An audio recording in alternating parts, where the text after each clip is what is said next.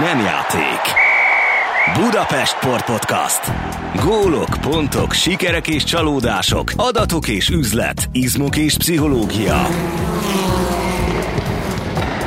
Aki a budapesti, a hazai és a globális sportról, sportolókról és trendekről mindent tudni akar, annak nem játék. Budapest Sport Podcast.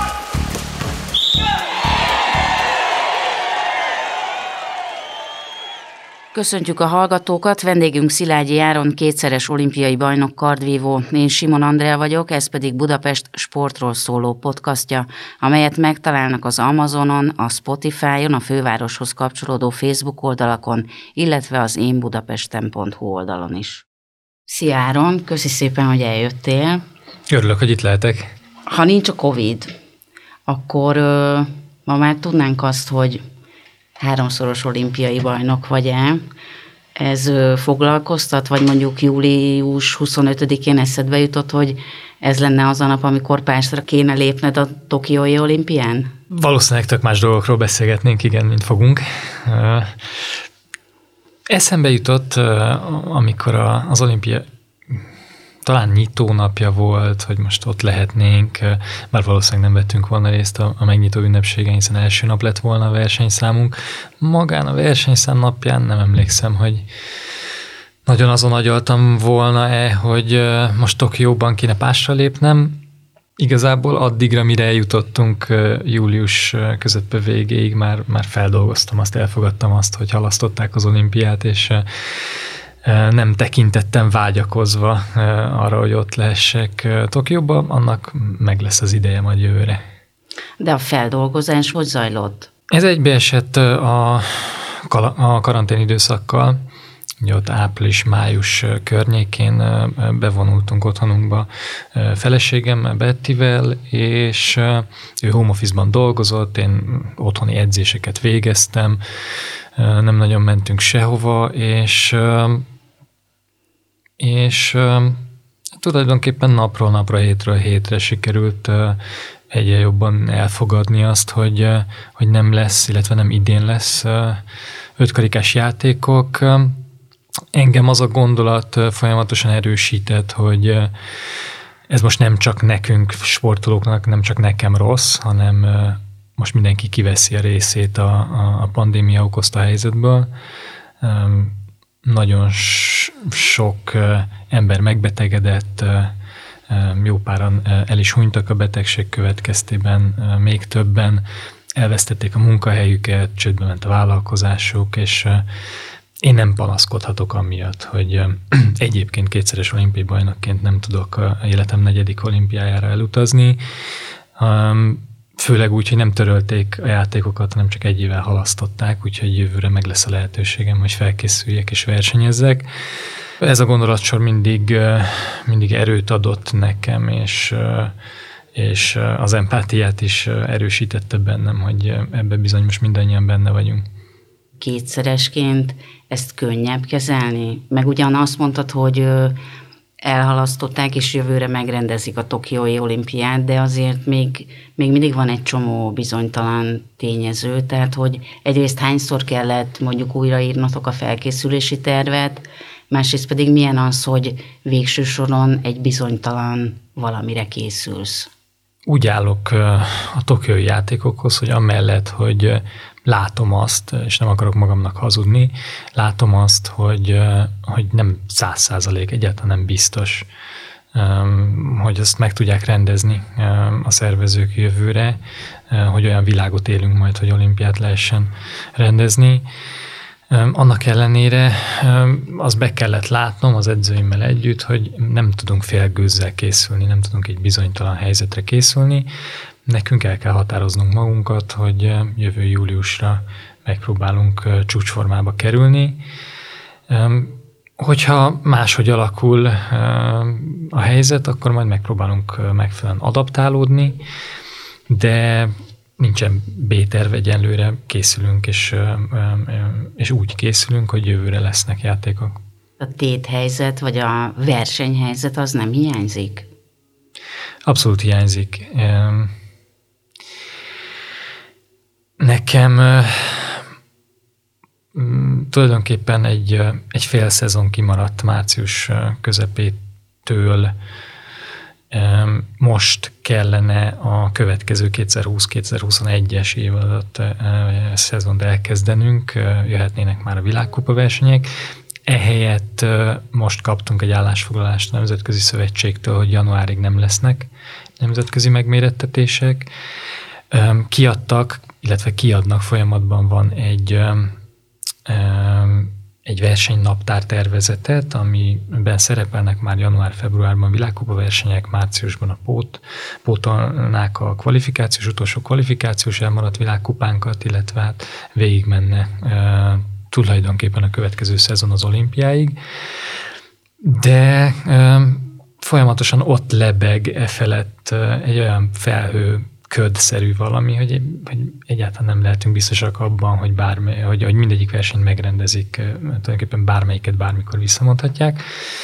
Emellett pedig, emellett pedig hazai versenyekre tudunk készülni, novemberben, decemberben lesznek hazai tájékoztató versenyek, amiket én nem szoktam indulni. Alapvetően nem szokott a felkészülésemben benne lenni ilyen hazai verseny, kivéve az országos bajnokságot minden december végén. De versenyek hiány most ezeken el fogok indulni, örülök annak, hogy legalább ezekre tudok most készülni. Az olimpia körül körözve arról beszélhetünk, hogy volt a számodra különbség az első és a második egyéni bajnoki címet között, és ezt csak azért kérdezem, mert Benedek Tibor mondta egyszer annó, hogy az első az hatalmas megnyugvást jelentett neki, a második pedig egy nagyon fontos megerősítés volt. Hasonlókról tudok beszámolni. Én elég váratlanul nyertem Londonban az első olimpiai aranyérmemet. Világranglista hatodik voltam, akkor az előző két világbajnokságon is a negyed döntőkben búcsúztam. Volt már Európa bajnoki bronzérmem, éreztem magammal a lehetőséget, hogy odaérjek az érmes helyek valamelyikére, de mind a szakmát, mind szerintem a, a, a sport szerető hazai közönséget meglepte az, hogy én aranyérmes tudtam lenni. Feljutottam a csúcsra, és tényleg azt éreztem, hogy mintha megmásztam volna egy hegyet kilenc éves koromtól kezdve, 13 éven keresztül, és végre feljutottam a csúcsra, euforikus volt, csodálatos volt, nagyon boldog voltam. Négy évvel később, amikor a Rio játékokra készültem, akkor pedig azt éreztem, hogy nekem, nekem most azt kell bizonyítanom magamnak elsősorban, hogy ez nem egy kifutott eredmény volt, hogy mögötte ott van az a, a tudás, tapasztalat, potenciál bennem, hogy meg, meg tudok nyerni még egy olimpia aranyérmet, és ezzel bizonyítom, hogy tényleg ott van a helyem a dobogó legmagasabb fokán. És az, hogy ezt bizonyítani tudtam, azt töltött el engem egyfajta megnyugvással, az volt egy nagyon erős elégtétel. Talán az elsőnél Londonban egy, egy, egy ilyen szűzies öröm volt bennem. Tehát nem tudtam, hogy milyen lesz egy olimpiát megnyerni, és, és egy ilyen nagyon őszinte boldogság vett erőt rajtam. Ott a dobogó felsőfokán is, és az azt követő hetekben, hónapokban. Rióban már pontosan tudtam, hogy mire készülök, vonzott az olimpiai dobogó, mert újra azt az élményt szerettem volna magamnak megadni, azt átélni, amit Londonban már egyszer átéltem, és részben ezt is kaptam, részben pedig egy picit többet, kicsit, kicsit, mint hogyha kiléptem volna önmagamból, és, és azt láttam, éreztem volna, hogy hogy, hogy mennyire hihetetlen ez, hogy én mm, budapesti második kerületi srácként, aki kilenc évesen elkezdett karddal hadonászni, kétszeres olimpiai bajnok lettem, és hogy milyen erők kellettek ehhez, mennyi, mennyi munka, mennyi segítség olyan emberektől, akik, akik mögém álltak, mellém álltak, akik tereltek, mentoráltak, edzettek, akkor ott, akkor ott hirtelen, hogy minden, minden abba a, a, az egynemű érzésbe teljesedett ki. Azt megpróbáljuk esetleg szétszálazni, hogy mi az, amit, amit otthonról hoztál, és mi mindent rakott hozzád a személyiségedhez, a karakteredhez, aztán ez a sportág? Megpróbálhatjuk. nem biztos, hogy, nem biztos, hogy teljes sikerrel fogunk járni. Én egy nagyon erős családi hátteret, biztonságot hoztam otthonról a szüleim, a szüleim egész életükben arra készültek, hogy gyerekeket fognak nevelni, és a bátyámmal és a, a hugommal nagyon nagy boldogságban telt a gyerekkorunk, ezért nagyon hálás is vagyok nekik, és édesanyám volt az, aki levitt engem a vívóterembe, meg csomó más helyre is egyébként előtte, és, és ő volt az, aki, aki edzésekre járt velem, aki meleg vacsorával várt, hogyha este 8-kor, 9-kor vagy 10-kor bármikor értem is haza az esti edzésekből. Később pedig édesapám is bekapcsolódott a, támogatásba, ő itt edzőtáborokba, versenyekre, folyamatosan furikázott, és ugyan nagyon távol állt a sporttól, ő maga nem sportolt, sőt a testnevelés órákat is alig látogatta a maga bevallása szerint, de egy idő után megértette azt, hogy ez nekem miért fontos, és, és ott volt mellettem, mögöttem.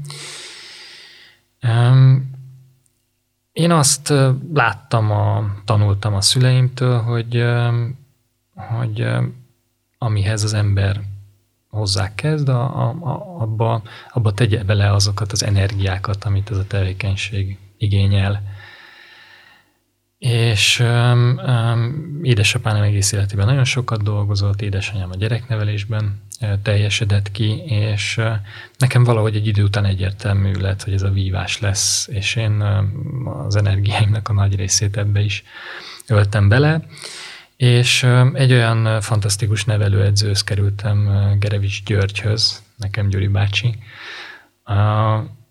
akinek pedig megvolt a, a, a tudása, a pedagógusi tehetsége ahhoz, hogy belőlem, illetve nagyon sok más tanítványából is kihozza a maximumot. Ezért is hálás lehetek a sorsnak, hogy, hogy, hogy pont ott volt tőlünk pár utcára a Vasas Vió terme, ahol ő edzősködött. És ő vitt el az, az első olimpiámig, 2008-ban pont egyébként azon a napon hunyt el ő tragikus értelenséggel, amikor a pekingi játékokra utaztunk ki. 18 éves koromig volt ő az edzőm, nevelőedzőm, majd pedig Somlai Béla mesterhez kerültem, aki akkor már nagyon nagy névnek számított a vívó edzők között. Ferjancsik Domonkos világbajnok vívót nevelte, edzette, Lengyel Balázs válogatott vívó is az ő tanítványa volt, Fodor Kende is vívott nála. Tehát, eredményes edző volt, és ő pedig, ő pedig disziplinát tanított nekem, tehát ő, ő nálam nagyon precíznek kellett lenni, nagyon tudatosnak, koncentráltnak, kellett lenni, és ott váltam igazi profi sportolóvá, tehát nála tanultam meg azt, hogy minden részletre, amire csak lehet, oda kell figyelni, nem csak a, vívásra, a vívó akciókra, hanem az erőléti felkészülésre, a táplálkozásra, megfelelő pihenésre, stb. stb. Hét évet dolgoztunk együtt. Ugye ő volt ő volt az, aki a londoni olimpiára felkészített, és együtt nyertük azt az aranyérmet. A riói játékokra pedig már Decsi András mesterrel, edzővel dolgoztam, aki meg, akivel meg már inkább partneri viszonyt ápoltunk, ápolunk, most is ő az edzőm.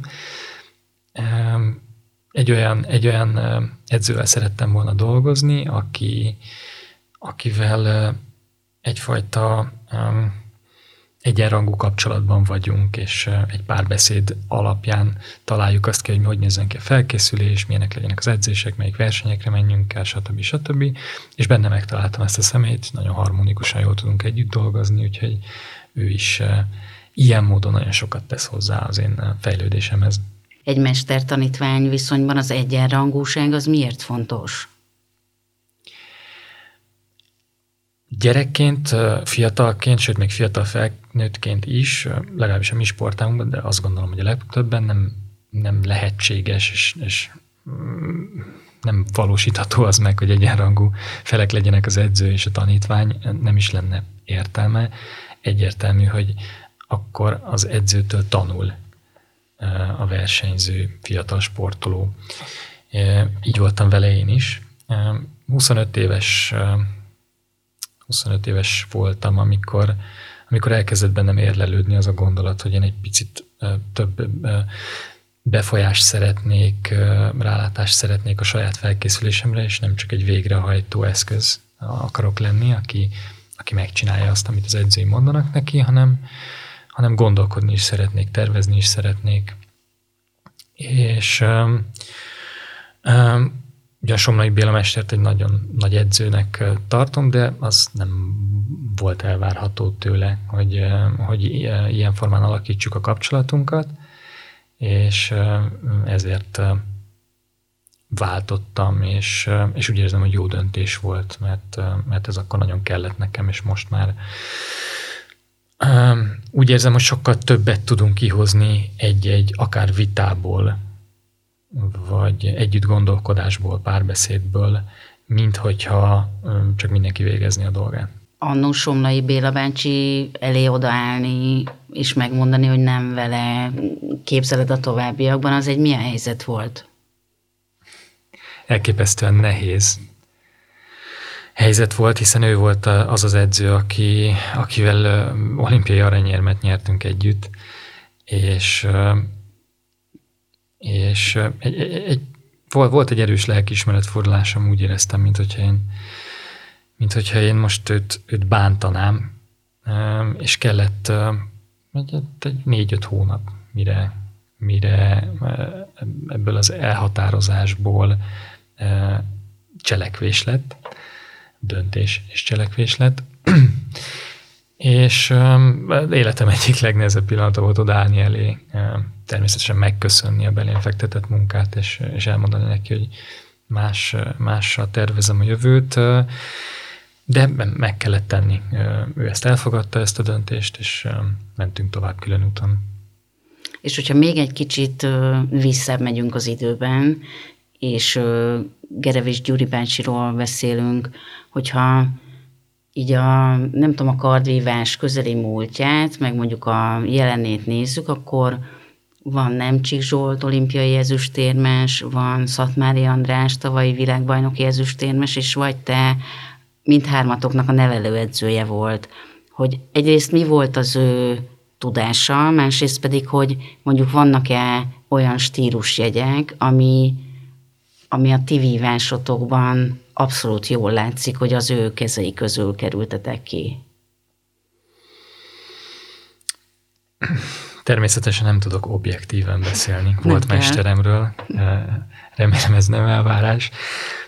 Egy, egy nagyon nagy alakja volt a, a magyar kardvívásnak. Egy olyan edző, akit, akit imádtak a tanítványai. Fantasztikus személyiség volt, mindig egy-egy viccel várt minket, humorral kezelte a nehéz helyzeteket, sosem akart sztáredző lenni, nem is volt válogatott keretedző egyébként. Rövid ideig felkérték, és, és egy-két edzést tartott, de rögtön rájött, hogy neki nem, Neki ez nem kell, ő nem egy menedzser figura, ő, ő a saját tanítványaival szeret foglalkozni, és ez, ez is állt neki jól. Az, az, hogy ő mit, vagy mennyire volt eredményes edző, azt nem nagyon kell bizonygatni. Elég annyit mondani, hogy 12 éve hunyt el, de még mindig két nevel tanítványa van a négyfős válogatottban, Szatmári Andis és jó magam a Gyuri bácsi hajlamos volt a vívást a végletekig leegyszerűsíteni. Tehát egy olyan sportágban, ahol a, a, a magyar, főleg a magyar kardvívást a technikai kifinomultság jellemzi, e, az hogy, az, hogy a magyar vívók többsége olyan dolgokat tud a karddal megcsinálni, amiről csak álmodnak a, a külföldi vívók, hogy majd egyszer elsajátíthatják. Na ő, ő ezt a magyar technikát amit nyilván az édesapjától, Gerevi Csaladártól, egyszeres olimpiai bajnoktól megtanult, ő ezt nagyon, nagyon szépen lecsiszolta, és egy olyan egynemű, egyszerűen fogyasztható technikát kovácsolt belőle, amit a tanítványainak utána könnyen át is tudott adni, és, és abban is zseniális volt, hogy ezt hogy adja át. Nagyon jó pedagógus is volt. Úgyhogy igen, igen, Gyuri bácsi ez volt. Kívülről a vívás is egy ilyen nagyon spéci szubkultúrának tűnik. Vannak iratlan szabályok, törvények, vagy van saját etikettje? Abszolút van, igen.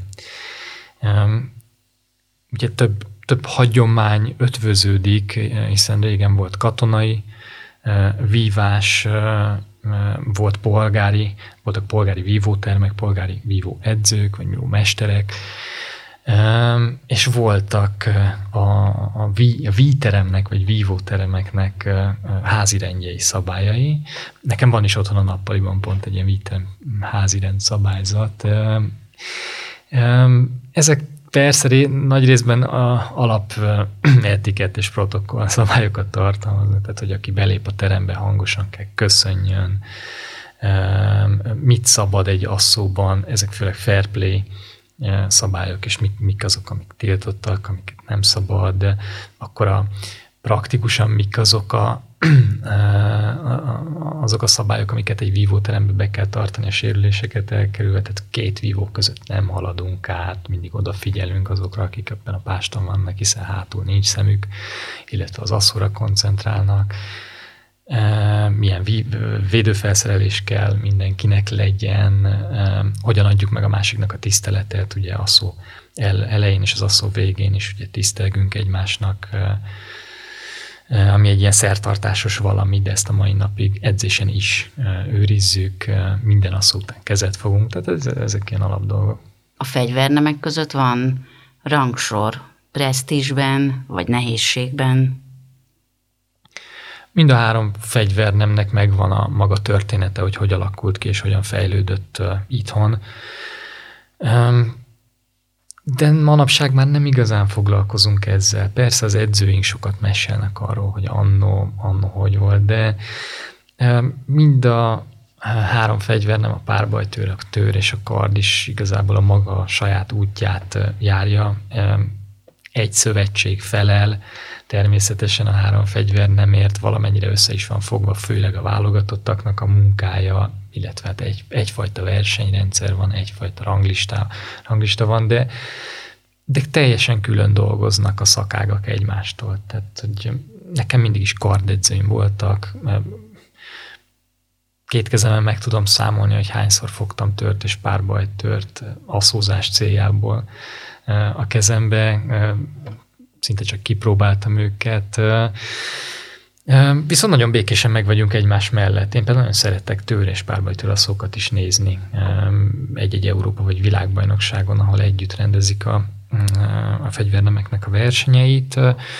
Szurkolunk egymásnak, tudunk a másikról, egy csapatot alkotunk, de azért eléggé külön utasok vagyunk. A kardívásban téged mi fogott meg? Megvan benne az a nagyon erős dinamika, ami talán a másik két fegyvernemben nem ennyire erős. Sokkal hevesebb a mozgás, kész rajtra, tulajdonképpen egymásnak ugrunk, és itt tényleg megvan az a harci jellege ennek a fegyvernemnek, de mellett legalább annyira technikás is, taktikus, folyamatosan sakkozni kell a másikkal, hogy mi, milyen, mi lesz az a következő akció, ami, ami megfelelő oda, elegáns is, minden mozgás, amit végzünk, tanult, nincsenek benne ösztönösek, minden egyes mozgásformát el kell sajátítani, be kell gyakorolni, be kell iskolázni a mesterrel, és azt kell a pástra vinni a szozásba. Ezek, ezek mind, mind tetszettek nekem.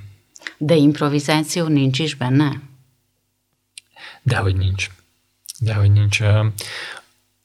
Alapvetően van egy alap taktikánk, stratégiánk minden ellenféle ellen.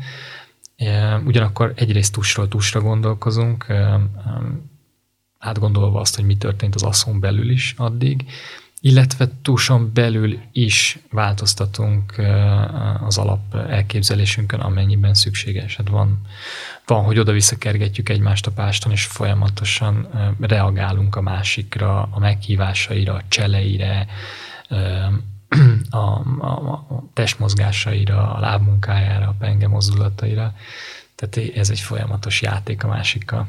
Egy jó kardvívó az milyen készségekkel vagy képességekkel bír? Alapvetően persze vannak fizikális készségek, amik, amik jól jönnek, tehát jó izomzat, gyors izomzat, ruga, ruganyosság. És persze ott vannak a mentális képességek, amik legalább annyira fontosak, jó koncentrációs képesség, reakcióidő, gyors reakcióidő, az, hogy, az, hogy a vívó stabil tudjon maradni egy egész asszon, vagy egy egész versenyen belül ne tudják, nehezen tudják kizökkenteni, egyfajta higgadság is ez. Jó intuíció, azért mégiscsak ki kell találnunk, hogy mit akar a másik csinálni. Ezek legalább annyira fontosak, mint a fizikális készségek. És mondjuk neked mi az erősséged, és ha van, akkor mi a gyengéd? Szerintem a koncentrációs készségem az, az, az kellő, kellően megvan a, a kardvíváshoz, illetve én már gyerekkoromban elég koravén voltam, és, és már kilenc évesen is nagyon tudatos voltam az edzéseken, és arra készültem, hogy jobb és jobb legyek. Illetve, illetve szeretem, a, szeretem a munkát is, amit beleteszek a sportba, szorgalmasnak mondhatom magam, és hát nekem ez nagyon kellett ahhoz, hogy eredményeket érjek el. De lógni egyébként sosem szoktál? Manapság már, hogy saját magamnak osztom be az edzésprogramot, nem, nem nagyon nyer értelmet az, hogy én lógok. Tehát megbeszélem magammal, hogy, hogy nem megyek edzésre. Van ilyen, mert mert egyszerűen van olyan, hogy az ember megmagyarázhatatlan okoknál fogva ballábbal kell fel, és, és nem megy neki semmi, nem is akar, nem is tud nagy energiákat mozgósítani, de ez azért elég ritka. Tehát én szeretem követni ezt a programot, amit írunk az edzőimmel. Gyerekként persze más volt, tehát azért én is, én is voltam rossz, én is voltam lógós, én is volt, hogy edzésen nem mentem, vagy ha ott is voltam, jobb lett volna, ha nem vagyok ott. Ez benne van, de, de mellett szorgalmas is voltam. Egy asszónak egyébként a, a lélektanát azt, azt le lehet írni? Színházzal, praktikákkal, taktikával, mindennel együtt. Minden asszónak egy picit más a lélektana. Um, egyrészt van egy ellenfelünk, aki, aki, aki ellen megpróbálunk dominanciát szerezni, a fejébe belemászni, kitalálni a gondolatait. Ott van egy zsűri, aki az egészet koordinálja, őt is megpróbáljuk befolyásolni, ő, ő, is kommunikálunk valamilyen formában. Hatással van ránk a közeg, a közönség, illetve ami a legfontosabb, hogy, hogy magunkkal kell tisztában lennünk.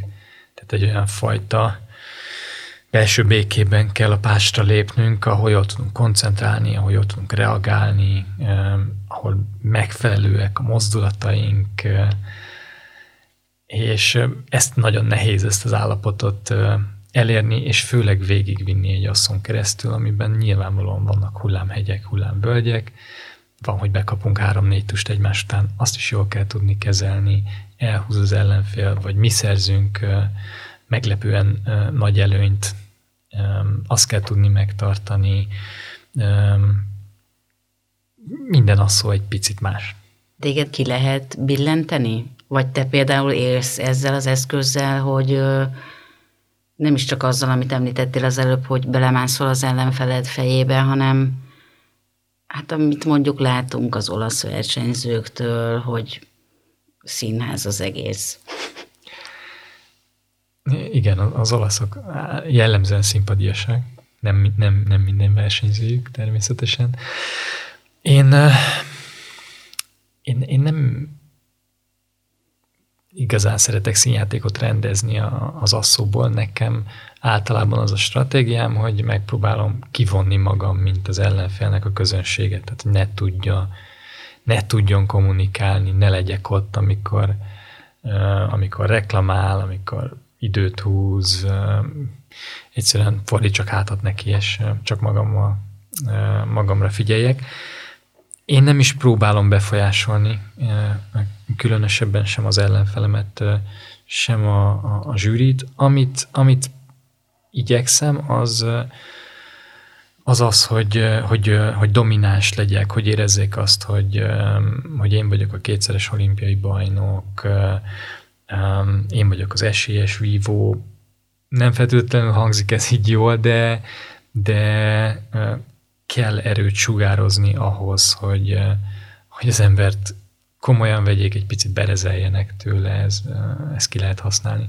Az, amit a, az előbb említettél, hogy milyen lelki állapotba kell kerülni egy-egy asszó előtt, és hogy azt nehéz utána végigvinni, megtartani és végigvinni, hogy tehát, hogy egyrészt hogy érsz el abba a lelki másrészt vannak-e ilyen spéci módszerek arra, hogy ezt hogy tartod meg, hogy viszed végig, és akkor ehhez kapcsolódóan kérdezném még azt is, három kérdés egyben, hogy, hogy amikor mondjuk a, erről a flow élményről beszélünk, hogy, hogy azt te ma már elő tudod idézni tudatosan? Vagy az mindig csak magától történik meg, amikor ihletett állapotban tud teljesíteni az ember? Kezdem visszafelé. A, tehát a flow élmény az az érzés, hogy, hogy minden sikerül, hogy a teljesítő képességemnek a felső határát súrolom folyamatosan, az, azt én nem tudom befolyásolni, azt vagy elérem, vagy nem. Van, van hogy edzésen is sikerül, nagyon jó, ha versenyen összejön, de én nem erre koncentrálok, hanem, hanem arra, hogy, hogy tusról tusra a lehetőleg fókuszáltabb legyek. Az, hogy, hogy hogy jutok ebbe a lelki állapotba, az pedig a rutin.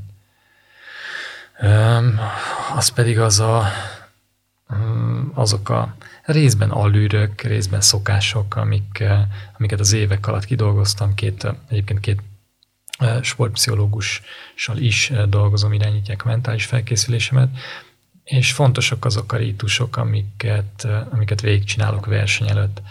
De nem csak én, ezt teniszben Nadát szokták példának hozni, az egyik legjobb példának, aki folyamatosan húzogatja a, a gatyáját, megigazítja a haját, a hajpántját, és minden egyes adogatása így kezdődik.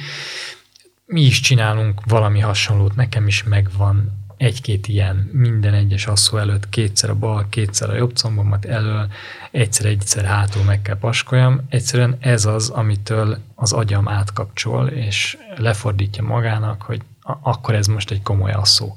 Tehát most nem edzésen vagyunk, ez nem, nem lötyögés, nem bemelegítés, ez most a verseny szituáció. De ugyanolyan az a, a, ugyanilyen a, a, reggeli rutin, amit egy versenynapon végigkövetek, a bemelegítésemnek a rutinja, ezek kellenek ahhoz, hogy megfelelő lelki állapotba kerüljek. Hogy asszon belül ezt hogy tudom megőrizni, az ott is a folyamatosság, a kontinuitás kell, tusról tusra, ugyanolyan állapotba kell visszahoznom magam. Ott leginkább arra kell figyelni, hogy ne zökkenjek ki a zsűri által, ellenfél által, körülmények által, szerencsétlen tust kapok, valaki beüvöltött valamit, ott meg inkább az a fontos, hogy visszakerüljek folyamatosan a jó állapotba. Az, hogy egykor fazekasos voltál, és jó matekos is egyben, az segít a páston, hogy mondjuk gyorsabban hozzá meg döntéseket, vagy logikusabb döntéseket hoz? Számomra mindig nagyon fontos volt a, a logikus gondolkodás, az, hogy logikusan éljem az életemet, én nagyon szerettem a matematikát gyerek iskolás koromban, és ezért mentem a fazekasba, ahol végül is magántanuló lettem, mert már a vívásra fókuszáltam, de természetesen a vívás is magában hordozza azt a fajta logikai gondolkodásnak a szükségességét, amivel fel tudunk építeni egy asszót, amivel folyamatosan a taktikánkat tudjuk változtatni. Van a kettő között összefüggés, de nyilván nem fejben deriválok, integrálok asszó közben, hanem egyszerűen csak ez a, ez a gondolkodásmód az, ami hasonló. És az segít, hogy pszichológiát is hallgatsz? Hallgattam, befejeztem az alapképzést, most éppen nem folytattam a tanulmányaimat. Van, amiben segített, leginkább, leginkább önismeret az, amit adott, illetve, hogy a, a sportpszichológusaimmal végzett munka gyorsabb és hatékonyabb legyen. Egyszerűen jobban megértettem őket egy idő után, hogy hova szeretnének elvezetni engem. Egy, egy terminológiát kezdtem el beszélni velük de magam nem vagyok pszichológus, és nem, nem analizálom magamat, az ellenfeleket, egyszerűen csak indirekt módon segített a pszichológia is.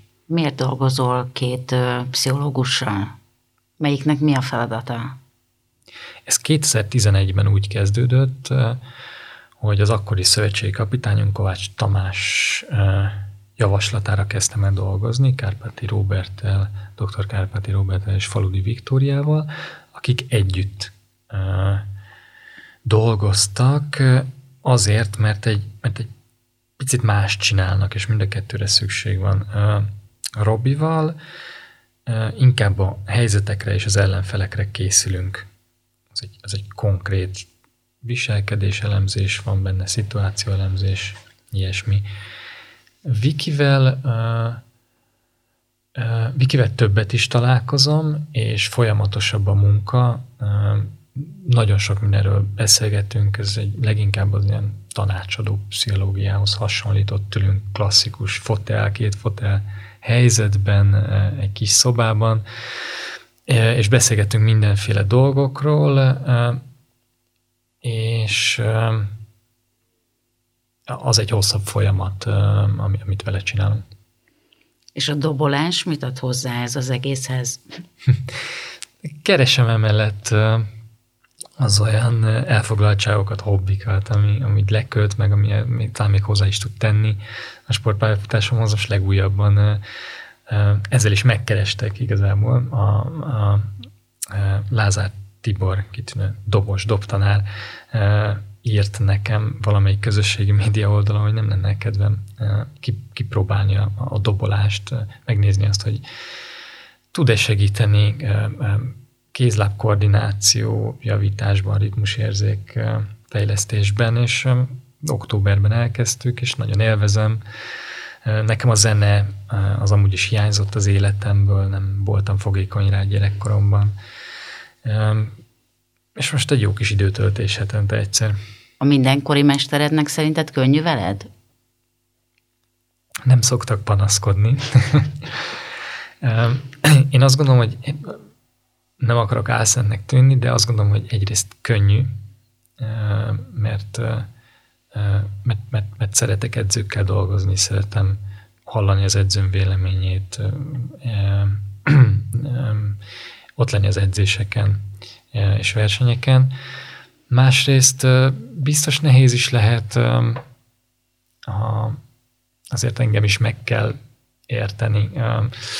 Például, például elég nehezen fogadom a, a, a negatív kritikát. Ez gyerekkoromtól kezdve problémám volt, és az edzőim mind elég hamar rájöttek arra, hogy, hogy kis adagokban és konkrétan megfogalmazva kell nekem adagolni a kritikát, mert különben, különben egyszerűen más, mást vált ki belőlem. A mindenkori csapat hierarchia az hogy néz ki? És mondjuk hol voltál 17-18 évesen ebben, és hol vagy ma kétszeres olimpiai bajnokként? Érdekes, mert a legtöbben el szokták mondani, hogy úgy kerültek be a válogatottakba, hogy vízhordóként, legfiatalabbként a, a nagyok közé, és volt egy ilyen betanulási időszak, meg egy elfogadási időszak. Nekem nem igazán ez volt az élményem. Ugyan 17 évesen nagyon-nagyon fiatal voltam, amikor a válogatottba bekerültem, de egyrészt rögtön az első alkalommal nyertünk egy világbajnokságot 2007-ben Szentpétervárot, ahol végigvívtam az összes asszót, és úgy érzem, hogy sokat tudtam hozzátenni ahhoz, hogy aranyérmes legyen az a csapat. És innentől kezdve már nem, előtte nem voltam benne a válogatottban, sőt, erre a világbajnokságra se utaztam volna, csak Lengyel Balázs csapattársunk egy csúnya szívizomgyulladást kapott, és beugróként utaztam utána meg már nagyon nehéz lehetett volna engem, engem ifjoncként kezelni, és, és nagyon hamar elfogadtak a csapattársaim. Persze kellett ehhez, ehhez például, hogy nem csak Zsolt volt akkor a csapat vezére, aki ugyanúgy Gerevi Zsuri bácsi tanítványa volt, kellett ehhez még két nagyon nagyon jó versenyző és nagyon intelligens versenyző csapattársam, hogy Balázs és Decsi Tomi személyében, utóbbi egyébként a mostani edzőmnek, Decsi Andrisnak a, az öccse és jelenleg is csapattársam a válogatottban. Úgyhogy én, én amint bekerültem, én, én fantasztikusan jól éreztem magam ebben a csapatban, és, és abszolút teljes értékű részévé tudtam válni a kvartetnek. Azóta pedig Pár évvel később én lettem a befejező ember, és, és az én edzőim lettek a válogatott keretedzői, most is Decsi Andis igazgatja a válogatottnak a munkáját, és az ő felfogása, amivel nagyon egyet tudok érteni, a, a csapat működésében az az, hogy legyen mindenkinek egy, egy nagyon fix helye, ahol pontosan tudja, hogy mi a feladata. Nekem ez a, ez a befejező pozíciót, tehát nekem kell tudni az utolsó asszókat megnyerni, nekem kell tudni az utolsó tus bevinni. Nekem ez a feladatom, kész. Szatmári Andisnak más a feladata, ő, ő neki kell azt az előnyt megteremteni, ő neki kell jó sok tust adni, semmivel sem könnyebb az ő feladata, mint az enyém. Gémesi családnak kell egy, egy nagyon biztos embernek lenni, akinek nem feltétlenül kell megnyerni az asszókat, de, de nem szabad, hogy rajta menjen el az is nehéz feladat. Decsi Tomi pedig a beugrónk, aki bármikor bármi van, bevethető állapotba kell, hogy maradjon.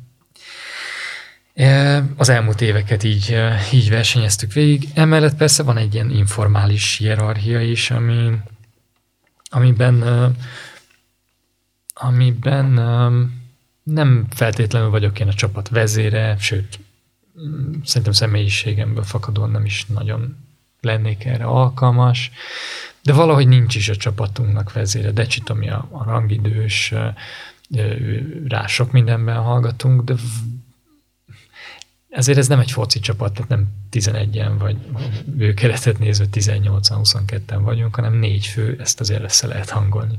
Befejező embernek lenni az jár bármilyen extra nyomással? Mindegyik pozíció jár extra nyomással. Természetesen a befejező emberen múlik a vége, tehát hogyha 44-44-nél nem én adom be a találatot, akkor azt én vesztettem el azt a csapat döntőt, vagy, vagy csapat mérkőzést. Örülök annak, hogy elég fiatal koromtól kezdve már a korosztályos válogatottakban is befejező ember lehettem, mert így nagy rutinra tudtam szert tenni abban, hogy ezt hogy érdemes csinálni, hogy az ember hogy tudja magáról le, letolni ezt a, ezt a fajta felesleges felelősségérzetet, vagy terhet. És, és, a, és a felnőtt válogatottban is már, már 20-21 évesen én fejeztem, úgyhogy most már abban is van tapasztalatom, hogy ezt hogy, hogy, hogy jó csinálni. Egyénit vagy csapatot szeretsz inkább vívni? Nem szeretem összehasonlítani az egyéni és csapatversenyt, mert mert almát az almával érdemes, és ez, ez két teljesen külön színház. Egyéni versenyen az ember a, a saját magáért küzd, azt szeretné bizonyítani, hogy ő egy jó vívó, jobb, mint a másik. Ez egyfajta ilyen ezek presztis csaták, ezek a, a, a szakmáról szólnak, míg egy csapatverseny sokkal inkább arról szól, hogy mennyire tudunk egymásért küzdeni a páston, mennyire tudjuk bíztatni egymást, mennyire vagyunk egységes csapat, mi van a csapat mögött, milyen szemlélet, mentalitás, és, és a belső érzet is, is teljesen más. Tehát amikor nem egyedül ünnepel az ember egy megnyert a szó után, hanem a csapattársak bejönnek, feldobálják, ölelik, tehát az összehasonlíthatatlan. Benne van az is, hogy te nyered meg, vagy benne van az is, hogy rajtad megy el? Fontos elvárásunk van egymással szemben, az az, hogy mindenki mindent tegyen meg a páston azért, hogy győztesként jöjjünk le. Volt olyan, hogy ezt nem éreztük egymáson, volt olyan, hogy csapattársaim rajtam nem érezték. Ezt mindig szóvá tesszük, tehát azt, az nagyon fontos, hogy, hogy az a bizalom legyen meg a másikkal szemben, hogy tudom, hogy le, lehet, hogy ki fog kapni, lehet, hogy ki fog kapni 5 0 de, de ő mindent megtett azért, hogy, hogy ne így legyen. E, ennyi, és ehhez tartjuk, tartjuk is magunkat. A nagy hagyományokkal, meg dicső múltal rendelkező magyar kardvívás ma hol van a, a világ kardvívásában? Kicsit értékeljem a saját teljesítményünket az elmúlt években. Én örülök annak, hogy, hogy magabiztosan állíthatjuk azt, hogy ott vagyunk a legjobbak között. Az elmúlt négy évben folyamatosan érmesek voltunk a világbajnokságokon, háromszor döntőt vívhattunk. Az már egy más kérdés, hogy minden, minden háromszor sajnos vereséget szenvedtünk. Van most egy olyan elképesztően erős Kórea, dél-koreai válogatott, akiket megszorongatni is nagyon nagy kihívás. Tavaly a Budapesti világbajnokságon ez sikerült, egyetlen egy tussal 45-44-re gyűrtek le minket. De, de én sokkal, sok, sokkal inkább örülök annak, hogy ott tudunk lenni az érmes helyeken, mint hogy bosszankodjak amiatt, hogy nem nyertünk az elmúlt években világbajnokságot, nyertünk Európa-bajnokságot, jó eséllyel készülünk a Tokiói olimpiára, bízom benne, hogy érmesek tudunk lenni. És egyrészt visszük tovább a, a magyar kardvívásnak a hagyományait, és érezzük azt, hogy, hogy elődeink mennyire eredményesek voltak, és hogy ez ezzel tartozunk mi a magyar kardvívásnak, hogy mi is, mi is azok leszünk, vagy azok vagyunk. Másrésztről annyira kiegyenlített a nemzetközi mezőny, és olyan országok járnak élen, akiket régen el nem lehetett képzelni, hogy ott kardvívás lesz valaha. A már előbb említett Dél-Korea, de ugyanilyen az amerikai Egyesült Államok, Kína, vagy most éppen a menők Irán, Grúzia, vagy nem is tudom, Georgia, hogy most, most mondani kell. A németek, franciák, olaszok ugyanúgy erősek, mint mindig is voltak. És akkor ott van még egy, még egy kellemetlen ukrán, belorusz, angol, spanyol, ne hagyja ki egy csapatot, se kanadai válogatott, akikkel bármikor román válogatott, akikkel bármikor nagyon meggyűlhet a bajunk, és nekünk ebben a kemény mezőnyben kell eltállni. De van még magyar iskola? Folyamatosan fejlődik a magyar iskola is, tehát ez, ez nem egy statikus valami, aminek a fejlesztése, fejlődése megállt évtizedekkel ezelőtt. A, nem, nem vagyok edző, és persze van elképzelésem a, a, arról, hogy mit jelent a magyar technika, vagy a magyar vívásoktatás hol van a világban. Én örülök annak, hogy, hogy olyan edzőkkel dolgozhattam, akik, akik a nagy elődöket látták, akik maguk is eredményes vívók voltak, kitanulták a szakmát, és, és ezzel is tovább vitték ők is, és próbálom én is tovább vinni a magyar kardvívásnak a, a felhalmozott tudásán. Van csak rád jellemző mozdulat, vagy akció? Van, van olyan akció, ami, ami engem jellemez,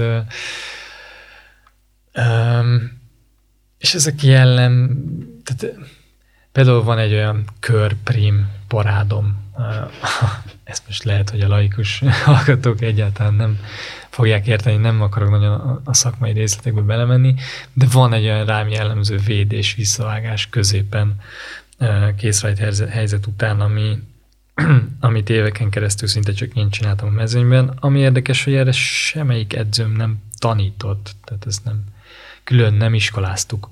Van olyan edzőm, akivel később, miután észrevette, hogy én ezt minden asszóban csinálom, már elkezdtük gyakorolni, hogy akkor már legyen az olyan. De, de azért az ember beleviszi a saját személyiségét, a saját kreativitását ebben, a, ebben az egészben, és nincs két ugyanolyan vívó, hiába ugyanannál az edzőnél készül, tanul, edz. Mindenki egy picit saját magát beleviszi. És a felkészülésedet amúgy hogy tudod összeegyeztetni azzal, hogy nem régiben Vasas vívó szakosztályának az elnöke lettél? Tehát, hogy elvileg csupa olyan dolgot kell csinálnod, ami, ami nem egy aktív sportolónak kellene, hogy a dolga legyen. Valóban így van. Um, féltem is egy picit attól, hogy ez, hogy ez összeférhetetlen lesz, de um, manapság már egy, egy szakosztály alulról szerveződik, és, és a, legfontosabb szereplők az edzők és a versenyzők ebben az egészben, és én úgy álltam hozzá, amikor Markovics László, Vasas ügyvezető elnökével beszélgettünk, és ő vetette fel, hogy, hogy vegyem át egyébként Ferencsik Domonkostól a szakosztályának elnöki stafétát. Úgy álltam hozzá, hogy ha most erre van szükség, hogyha én így tudom a szakosztályunkat, a, azt a szakosztályt, ahol 21 éve vívok, ahol elkezdtem vívni, és a mai napig versenyzem. Hogyha most ebben a szerepkörben kell nekem segítenem, ám legyen, meg fogok tenni mindent, hogy ez, hogy ez minél hatékonyabban tudjon működni, és nagyon pozitívak a, az első tapasztalásaim. Remélem, hogy hosszú távon is hely tudok állni nem ez a sportvezetésnek a legmagasabb szintje természetesen, de érzem azt a felelősséget, hogy a, hogy a Vasasban mégiscsak 350 gyerek vív, van 15 edzőnk, komoly infrastruktúránk, és ezt kell most uh, igazgatni. Örülök annak, hogy van, van a szakosztálynak egy operatív vezetése, Boros György szakosztályigazgatónk, Vecker Katya szakosztálymenedzserünk, az edzők végzik a nagyon magas színvonalú szakmai munkát, tehát igazából nekem ehhez egy-két dolgot kell hozzátennem, és ez tök jól tud működni. De most amúgy papíron legalábbis saját magad főnöke vagy? Tulajdonképpen hál' Istennek nem. Ugyanis a szakosztály felett természetesen ott áll az Anya Egyesület, a Vasas és a Vasasnak az ügyvezetése, és igazából ők azok, akik a, az összes szerződést kötik, legyen az edzőkkel, felkészítőkkel, versenyzőkkel, támogatókkal, vívószövetséggel, úgyhogy nekem, mint szakosztályelnöknek a belső ügyekre van ráhatásom, illetve természetesen komoly javaslattételi lehetőségem a vasas ügyvezetés felé. Meddig nézel előre? Vannak terveim, a leghosszabb, am, amire most talán előre látok, az, az a 2024-ig a Párizsi olimpiáig van. Szeretnék addig aktívan sportolni, versenyezni. Érzem magamban a, azt a kellő energiát, amivel ezt meg lehet csinálni. Amellett most kipróbálom magam a, a, a lokálisan a sportvezetésbe, a szakosztálynál, ahol egyébként is vagyok, de azt nem tudom, hogy majd az aktív sport után milyen civil pályát választok, milyen területen fogok elhelyezkedni, és most még talán nem is annyira fontos ezen gondolkozni. Mindenféleképpen szeretnék benne maradni a vívásban valamilyen, valamilyen módon. De emellett vonz az is, hogy, hogy valami teljesen mást is csináljak, kipróbáljam magam valami újban. Én szerintem ezt ezt majd amikor leteszem, amikor szögre akasztom a fegyvert, akkor, eh, akkor kell eldöntenem, akkor lesz bennem valamilyen érzés, és akkor fog eldőlni az, hogy én, hogy én merre megyek tovább. Köszönöm szépen a beszélgetést. Én is köszönöm szépen.